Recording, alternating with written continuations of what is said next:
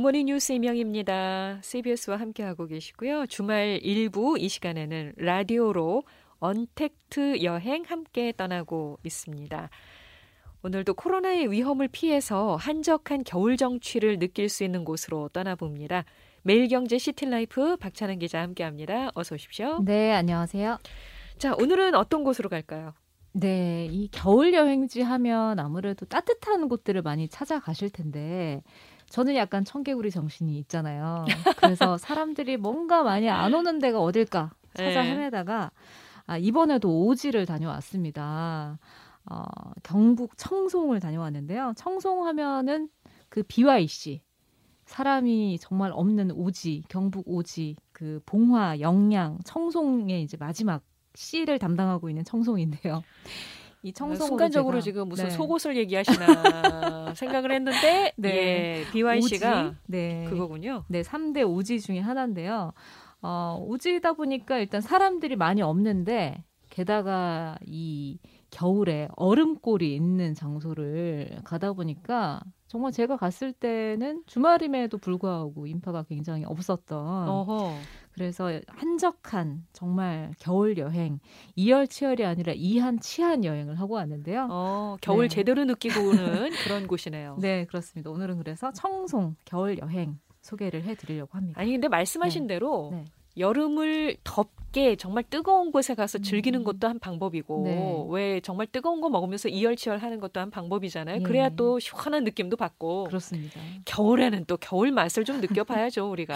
그래서 갔다가 아 이거 정말 내가 춥겠다 생각은 하고 갔지만 정말 생각보다 너무 추워가지고 어, 그래요? 사진 찍자마자 차로 들어가서 막 달려가서 차로 어, 들어갔던 그런 그 정도예요? 기억이 나, 나네요. 어, 궁금해지네요. 네. 예, 청송. 자 어떤 곳입니까? 네, 일단 뭐 이름 자체가 약간 송자가 들어가니까 소나무가 많을 것 같잖아요. 네. 그 청송이 조선시대부터 이름난 오지였습니다. 그래서 뭐 전쟁이나 재해가 미치지 않는 곳이다. 라고 할 정도로 그리고 소나무 임야의 84%가 이제 소나무 어. 소나무가 정말 많아서 이제 청송으로 불린다고 하더라고요. 네. 임야 산이 많기 때문에 또 사람들이 많이 오- 오기 쉽지 않은 그런 장소이기도 했고요. 그래서 이 얼음골이라고 하면 사실 전국에 20군데가 넘게 있는데 네. 뭐 밀양의 이제 그 어, 경남 밀양이나 경북 의성의 미- 그 얼음골처럼 뭔가 여름에는 시원한 바람이 불어나오고 겨울에는 따뜻한 바람이 불어나오는 근데 여기는 이 청송 얼음골은 그 한여름에도 얼음이 어는 한여름에 오히려 온도가 올라가면 얼음이 온다고 하는 그 기현상이 나타나는 어, 장소로 정말요? 왜 그러냐 제가 여쭤봤더니 이 얼음골 자체가 그 약간 그 산에 주황산의 약간 북쪽에 위치해 있어서 햇빛이 일단 잘 안 들고 어. 그렇게 하다 보니까 자연스럽게 얼음이 많이 생기는데 여름에는 이 그 산 밑에 이제 들어가 있는 화산 활동으로 만들어진 그 절벽 밑에 석회암이 응결하면서 그 안에 차가운 공기가 바깥에 이제 뜨거운 공기를 만나면서 기화 현상이 일어난대요. 아, 그래서 네. 그 안에 차가운 공기가 이제 얼음으로 바뀌는 거죠. 어. 밖으로 나가면서. 네네. 그래서 32도 이상이 되면 오히려 얼음이 온다고 하더라고요. 어허. 32도 이하로 내려가면 얼음이 오히려 녹고. 그래서 한여름에도 여기로 이 얼음이 어는 현상을 보러 찾아오시는 분들이 굉장히 많다고 하더라고요. 그 우리 저 주변에서 보면은 네. 왜그 유리창에 안과 밖의 온도가 극명하게 차이 날때왜 물이 맺히잖아요. 그렇죠, 그렇죠. 런 예, 원리겠네요. 자동차에 얼음이 이렇게 성에가 끼는 그런 네, 그런 것처럼. 원리를 생각하시면 될 것 같은데 그래서 이것도 어찌됐든 그런 화산 활동으로 인한 그 음해한 바위들의 그런 어, 습기가 얼음으로 이제 바뀌는 거다 이렇게 네. 보시면 될 것 같고요. 예. 이 얼음골이 있는 장소가 이제 자연적인 얼음골이 만들어져 있지만 그 옆에 보시면은 바로 근처에 한 차로 한 2분 거리에 ice climbing 대회가 열리는 얼음골이 또 따로 있어요. 음흠. 그래서 청송은 정말 얼음골의 도시구나라는 느낌을 제가 받고 왔는데 네. 매년 초에 이제 그 전 세계 빙벽 타는 사람들이 다 이쪽으로 모여가지고 ice climbing 그 월드컵 대회가 이제 열리기도 하는데요. 네. 어, 제가 다녀왔던 얼음골 주변에 그 아직도 이제 약수 같은 거를 그 기르러 오시는 분들이 계시더라고요. 여기 안에 캠핑장도 같이 있고 약스터도 바로 옆에 있기 때문에 예. 한 번쯤 그냥 오셔서 이렇게 정말 겨울 느낌 사진을 찍으러 오시는 분들 계시더라고요. 음. 그 일단 워낙 산 산 한쪽 면이 거의 이제 얼음으로 뒤덮여 있다 보니까 그 앞에서 이렇게 딱 찍으면은 정말 겨울왕국의 엘사가 된 것 같은 그런 아하. 사진을 얻으실 수가 있습니다. 네. 하지만 너무 추워가지고 정말 바람이 이렇게 부는데 얼음 그 폭포라고 생각하시면 돼요. 그 폭포가 그대로 얼어 있는 어. 그 앞에서 정말 칼바람이 부니까요. 어 저는 1분 이상 서 있을 수가 없더라고요. 아니 그러다 그래서 보니까 사람들이 많이 찾지 못하는 게 아닌가. 그래서 네. 어뭐 요즘 같은 때는 어쩌면 네. 사람을 많이 마주치지 않을 수 있는 최적의 장소이기도 하겠고 네. 그래서 캠핑 못 하고서 고텍 스테이를 하고 오신 거 아니에요, 네, 그죠? 네, 네. 예. 이번에는 제가 실내에서 잠을 자고 왔었었는데요. 어, 그 고택 중에서도 사실은 이 청송에 위치한 그 송소 고택이라는 장소는 어, 청송 신부자 라는 얘기부터 말씀부터 드려야 될 것 같아요. 신부자. 예, 예. 우리 뭐 예전부터 이제 뭐 만석군이다, 뭐 99칸 뭐 부자다 하면은 경주 최부자만 생각을 하는데 경주 최부자가 12대까지 왔잖아요. 근데 영남에서 양대 재벌이다 하면은 이 경주 최부자랑 청송 신부자 이렇게 두 오. 가문을 들었습니다. 네. 청송 신부자는 9대째 이제 만석군이었고요.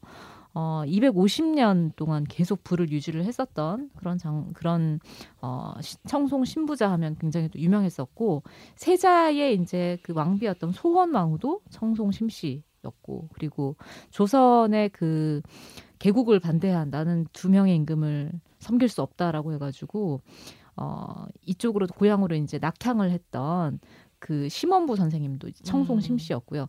그래서 굉장히 뼈대 있는 부자 그런 재벌 네. 만석군 집안이었는데 그 후손이 만든 고택이었습니다. 근데 이 음. 고택 자체가 당시에 만들어질 때 어, 여기가 1890년에 만들어졌는데 경복궁을 중건했던 그 목수들 대목 들이 내려와서 지었다고 해요. 어유. 그리고 왕실에서 쓰던 적송이라는 그 소나무를 사용해서 이제 집을 지었고 어. 굉장히 대단하죠. 그리고 집을 짓는 것만 13년이 걸렸다고 합니다.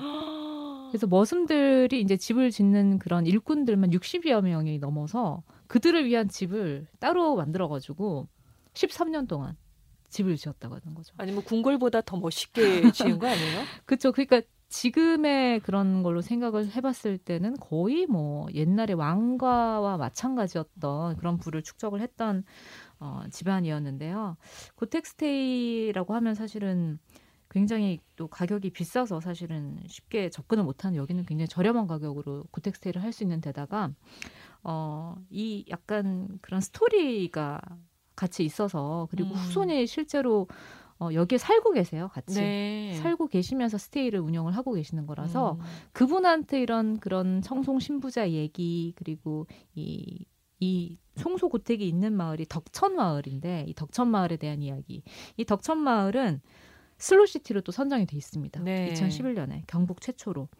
그래서 이 슬로시티 하면은 뭔가 역사, 문화, 그런 자연 환경 같은 것들을 어, 천천히 이렇게 살아가는 라이프 스타일 같은 음. 걸로 해서 주민들이 행복하게 만든다라고 하는 그런 건데 그런 그런 슬로시티라는 컨셉에 딱 맞는 그런 장소였던 것 같아요. 네. 그래서 여기 같은 경우에 그 청송에서 대구까지 가려면은 심부자 땅 밟지 않고는 못 간다라고 할 정도로. 예, 저도 이번에 이 집에서 이제 그 고택 stay를 하면서 이런 여러 가지 얘기를 듣게 됐는데 이중환 선생님의 택리지에도 여기가 심촌 심씨의 그런 마을이라고 기록이 되어 있을 정도로 어. 유명한 장소였고요. 어, 집들 자체가 다 문화재예요. 문화재로 지정이 돼 있고 어, 중요 민속 자료로 지정이 돼 있습니다. 그래요. 예, 그리고 뭐 청송이 소나무가 많아서 저는 소나무가 굉장히 많이 있을 줄 알았는데 후원까지 대나무가 가득해요. 그래서 밤에 자다가 이렇게 대나무 흔들리는 소리가 굉장히 어, 또 너무 네. 좋았고 어, 공기가 일단 굉장히 맑아가지고 아주 저는 어, 만족하면서 고텍스테이를 하고 왔습니다. 네, 뭐 지금 말만 들어도 너무 멋있는 네. 곳이네요.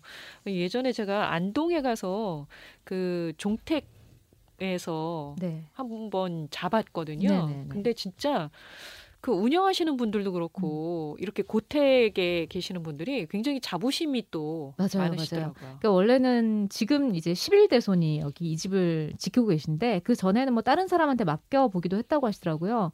근데 이제 여러 가지 민원이 들어올 만큼 음. 문제가 생기고 말썽이 생기고 하니까 어, 서울에서 고향으로 내려오셔가지고 네네. 네. 본인들이 직접 지금 음. 운영을 하고 계시고요. 정말 저는 좋았던 게 어, 일단 수면이 너무 제가 잠을 셨어요 일단 문이 이제 이중문으로 돼 있다 보니까 어 불을 딱 끄면은 굉장히 그 제가 아침 10시 반까지 잠을 잤거든요. 너무 그게 정말 숙면을 보장하는 어. 그 이 송소고택 앞에 소술대문 위에 이렇게 적혀 있어요. 잘 자야 행복하다. 이런 말이 적혀져 있는데 그 정도로 밑에는 정말 지글지글 끓는 그 온돌에다가 음. 어두컴컴한 그런 분위기가 너무 잘 조성이 되어 있어가지고 그리고 이 송소고택이 사람들한테 굉장히 인기를 끄는 이유가 여기가 청송 8강에 들어가거든요. 네. 제가 행랑 저는 물론 이제 뭐 행랑채에서 잠을 자고 왔습니다만 행랑채든 찬모의 방이든 사랑채든 안채든 어떤 문을 열어도 정원이 있어요. 개인들마다 이렇게 눈에 정원이 한 눈에 들어올 수 있도록 개별 정원들이 다 이렇게 있고 어허. 그리고 대나무가 이렇게 문을 딱 열면은 대나무 숲이 쫙 펼쳐지는 후원에 음.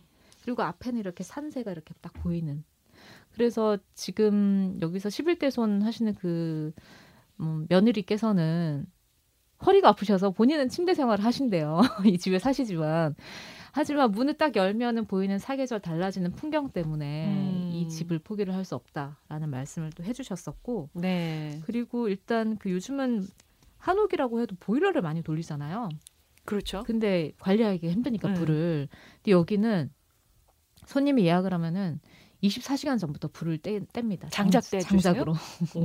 제가 그걸 실제로 보고 왔는데 장작이 이렇게 빨갛게 불타고 있는 광경 그리고 굴뚝으로 연기가 이렇게 나오는 광경이 그대로 보이고요. 그런 모닥불의 그런 냄새 어. 그리고 대나무 그런 풍경 여러 가지 것들이 너무 멋있는 그런 장소였었고요. 예. 그리고 여기의 특징은 조금 약간 그 철학 부자의 철학 같은 거가 있는 것 같아요. 노블리스 오블리주라고 하죠.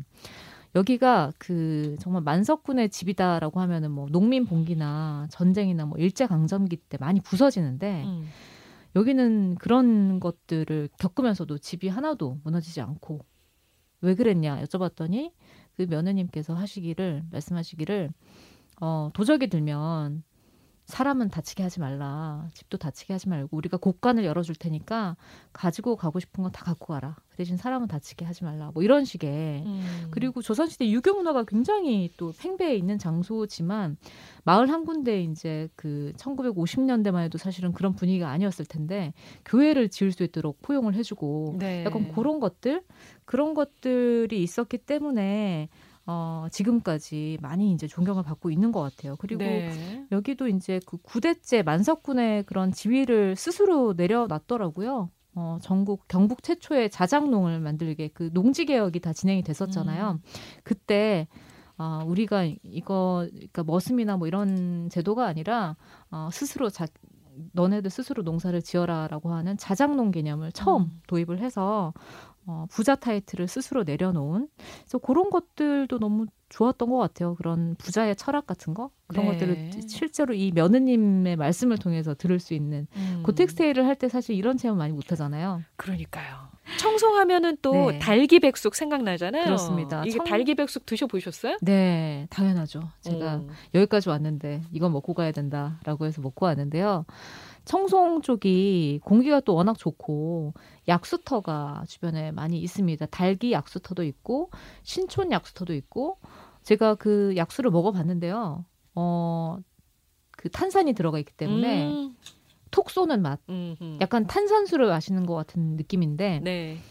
정말 신기했던 게 이 약수터 주변, 그러니까 약수터 주변에 식당이 있을 거다라고 생각을 했었어요. 물론 예전에는 그랬겠지만 지금은 식당들이 이렇게 유명한 식당들이 이렇게 있고 식당들마다 집집마다 약수가 이렇게 솟아오르는 구멍을 만들어 놔가지고 어머. 간이 약수터처럼 만들어 놨더라고요. 어. 그래서 식후에 약간 맛있는 커피 한 잔처럼 약수를 이렇게 한 잔씩 드시고 나갈 수 있는 그리고 실제로 그 판매를 하기도 하고요. 네. 달기백숙이 왜 유명해졌냐 여쭤봤더니 이 탄산이 들어가 있는 철분이 들어가 있는 약수로 백숙을 끓이기 때문에 어 그 고기에 약간 비린내나 잡내도 없애주고 그 탄산 철분이 이제 그런 음. 역할을 하고요. 그리고 위장병에 굉장히 좋다고 합니다. 네. 소화가 또 잘 되고 음. 실제로 먹어봤더니 굉장히 국물이 진하고 그 위에 이제 그 어, 보통은 백숙하면은 한 3, 4시간 전에 미리 예약을 해야 되는데 여기는 1인분씩 판매를 해요. 그래서 그냥 가도 바로 드실 수가 있는 닭다리 정말 큰 닭다리가 이렇게 들어가 있는 네. 한 그릇을 드실 수가 있고 네. 저는 달기백숙만 알고 갔었는데 청송만의 특산 먹거리가 있더라고요. 어, 그래요? 바로 불백이라는 것입니다. 불고기 백반? 불고기와 백숙. 아, 백숙. 그래서 이거를 어 그러니까 2인 이상 판매를 하기는 해요. 예. 그래서 저는 이틀에 걸쳐서 이제 두 개를 다 먹어봤는데 어 불고기를 보통 소고기로 만들잖아요. 네. 근데 여기는 닭 닭의 가슴살을 이용을 해가지고 아. 다져가지고 그거를 마치 떡갈비처럼 이렇게 전처럼 붙여서 나오는데 오. 그냥 먹어보면 소고기 느낌이 나요. 근데 이게 닭으로 만든 어. 닭의 그 가슴살을 이용한 불고기가 같이 나오고 또 이 백숙 그래서 이두 개를 약간 세트처럼 같이 드시더라, 드시더라고요. 음. 네. 그래서 이제 신촌 약수터 쪽에 있는 식당은 신촌 불백 그리고 달기 쪽은 달기 불백 뭐 이렇게 닭 불백을 꼭 먹고 와라 그런 음. 말씀을 좀 드리고 싶고 그리고 청송하면 또 빼놓을 수 없는 먹거리가 바로 사과 아니겠습니까? 그렇죠. 청송 사과. 청송 사과가 되게 조그매요. 크기가. 근데 보통은 대구나 경산 쪽에 예전에 유명했는데 이제 일교차가 점점 일교차가 좀 크게 많이 나고 해발이 조금 고지대에서 이 사과 농사가 잘 지어지는데 대구 경산 쪽은 이제 일교차 사- 차이가 줄어든다고 하더라고요. 점점 북쪽으로 올라가고 있다라고 말씀해 주시던데 굉장히 작고 껍질이 얇고 달 답니다. 사과 닭강정, 사과 피자, 사과 뭐 떡갈비 이런 것도 있고요. 어. 그리고 사과로도 그런 걸 만들 수가 있군요. 사과 조명 길거리 도로 조명도 사과 모양으로 이렇게 만들어 놓고 예. 사과 자판기도 있더라고요. 하나씩 오. 포장해가지고 돈을 넣으면은 사과를 하나씩 청송 사과 어. 하나씩 나오는 그런 것들도 있어서 아, 여행을 하면서 그런 것들도 조금 재밌었다. 아니 뭐 청송이 뭐 그렇게 사람이 많이 찾지 않는 오지라고 하시더니 네. 아니 지금 보니까 뭐 특산물에다가 네. 뭐 청송 사과 자판기요? 오늘 방송 듣고 많이들 가시면 안 되는데 어. 어, 그, 그만큼 많이 아시는 곳들이 많이 정말 없더라고요. 이런 음. 것들을 말씀을 드렸더니 저도 처음 듣는 곳들이 많이 있었습니다. 네. 네. 불백 정말 다음에 한번 꼭 먹어봐야 되겠다는 생각이 들고요. 네. 이 백숙과 더불어서 청송에서 꼭 해봐야 되는 것이 있다면서요? 아, 일단 청송까지 오셨으면은 이 또 주황산, 주황산이라는 또 산을 조금은 걸어 보셔야 된다. 음. 이 주황산이 제가 뭐 늘뭐 어디 한국의 장각이다, 뭐 한국의 그랜드 캐년이다 이런 말씀 많이 드리는데 여기는 한국의 그랜드 캐년이에요. 아 그래요. 그 왜냐하면 그 화산 활동이 있었다고 말씀드렸잖아요. 그런 화산 활동을 통해서 만들어진 협곡이라고 하죠. 아주 어, 여기 같은 경우에는 기암, 그러니까 정말 긴 기둥이나 아주 이렇게 정말 쪽다랗게 생긴 어, 그런 협곡 같은 것들이 많이 생긴 그런 장소들이 음. 있는데 많이 트레킹이나 등산을 하지 않으셔도 어, 한 3km 정도니까 크게 힘들지 않게 다녀오실 수 있는 용추 협곡까지는 한번 갔다 와 보셨으면 좋겠어요. 험하지 않아요? 어, 아이들도 가고요. 왜냐하면 올라가는 게 없어요. 저는 청송까지 오셨다면 이 주황산의 용추 협곡까지는 가보시라. 네. 저도 사실은 고민을 했었거든요. 주황산 주봉까지는 못 올라가겠다. 주봉이 720m예요. 여기까지는 못 올라가겠는데 어, 주황산을 다녀온 티는 내고 싶은 거죠. 그럴 때 용추 협곡까지 다녀오시면 돼요. 어. 여기 주변에 또 노천탕 온천이 있으니까 함께 또 어, 체험을 해보시는 것도 좋을 것 같고, 고루고루 갖췄네요. 예, 주황산까지 가는 길에 또 정말 또 맛있는 그런 산채 정식집이 또 많이 즐비하게 있습니다. 예. 그리고 여관 같은 것들이 아직 남아 있어요. 예전에 이제 주황산에 오시는 분들이나 대전사에 이제 절에 다니시러 음. 오시는 분들 때문에 그런 여관 같은 것들이 많이 만들어져 있었는데 지금도 남아 있고요. 주황산이 그 당나라에 주황이 살았다라고 해서 주황산인데 어 3대 암산입니다. 우리나라에. 음. 바위가 많은데 험하지는 않고 쉽게 올라갈 수 있는 대전사 딱 보시면은 뒤로 주봉이 다섯 개가 이렇게 딱 봉우리가 딱 보이거든요. 네. 마치 다섯 손가락 이렇게 서 있는 기암처럼 보이는데 그 풍경을 그냥 주차장에서 15분만 가시면 보실 수 있으니까 그거까지는 대전사와 그 용추 협곡까지는 가보시라는 말씀 드리고 싶어요. 네. 네. 어, 이뭐 보니까 청송이 숨겨진 네. 보물 같은 곳이었네요. 일단 멀고 사람들이 일단 많이 오지 못합니다. 네. 약간 저도 마음 먹고 사실은 취재를 갔던 어, 장소기도 했고요. 네. 근데 어쨌든 청송까지 가셨으면은 백숙과 주황산 안에 있는 용추 협곡까지는 이제 꼭 가보시고 음. 고택 스테이도 정말 꼭 가보시고요. 그러니까 청송 자체가 세계 유네스코 지질공원에 들어가 있습니다. 음. 주황산 자체도 그렇고요. 주황산 안에 있는 용추협곡이나 뭐 절골계곡이나 여러 가지 장소가 지질공원 안에 속해져 있는데 주산지 많이들 음. 아실 거예요. 주산지도 지질공원 안에 속해져 있는데 여기가 봄, 여름, 가을, 겨울 다 다른 사계절 다 다른 풍경 보실 수 있는데 지금은 완전히 꽝꽝 얼어져 있죠. 네. 얼어져 있는데 여기가 1720년에 만들어진 인공 저수지인데 아직까지 이 주변에 물을 대고 있더라고요. 농사하시는 농가에. 음. 어, 300년 동안 가뭄이 없었던 그 주산지 얼어 있는 풍경 그리고 버드나무가 이렇게 얼음에 이렇게 꽂혀 있다고 해야 되나요? 얼음 위에 이렇게 그 한 2, 30그루가 같이 어, 얼음과 함께 얼어 있는 그런 풍경도 보실 수가 예, 있습니다. 멋진 풍광들까지. 네. 네. 자, 오늘은 어, 사람이 많지 않지만 그래도 멋진 풍광을 만나실 수 있는 좀 네. 안전하게 거리두기 하면서 여행하실 수 있는 그런 장소였네요.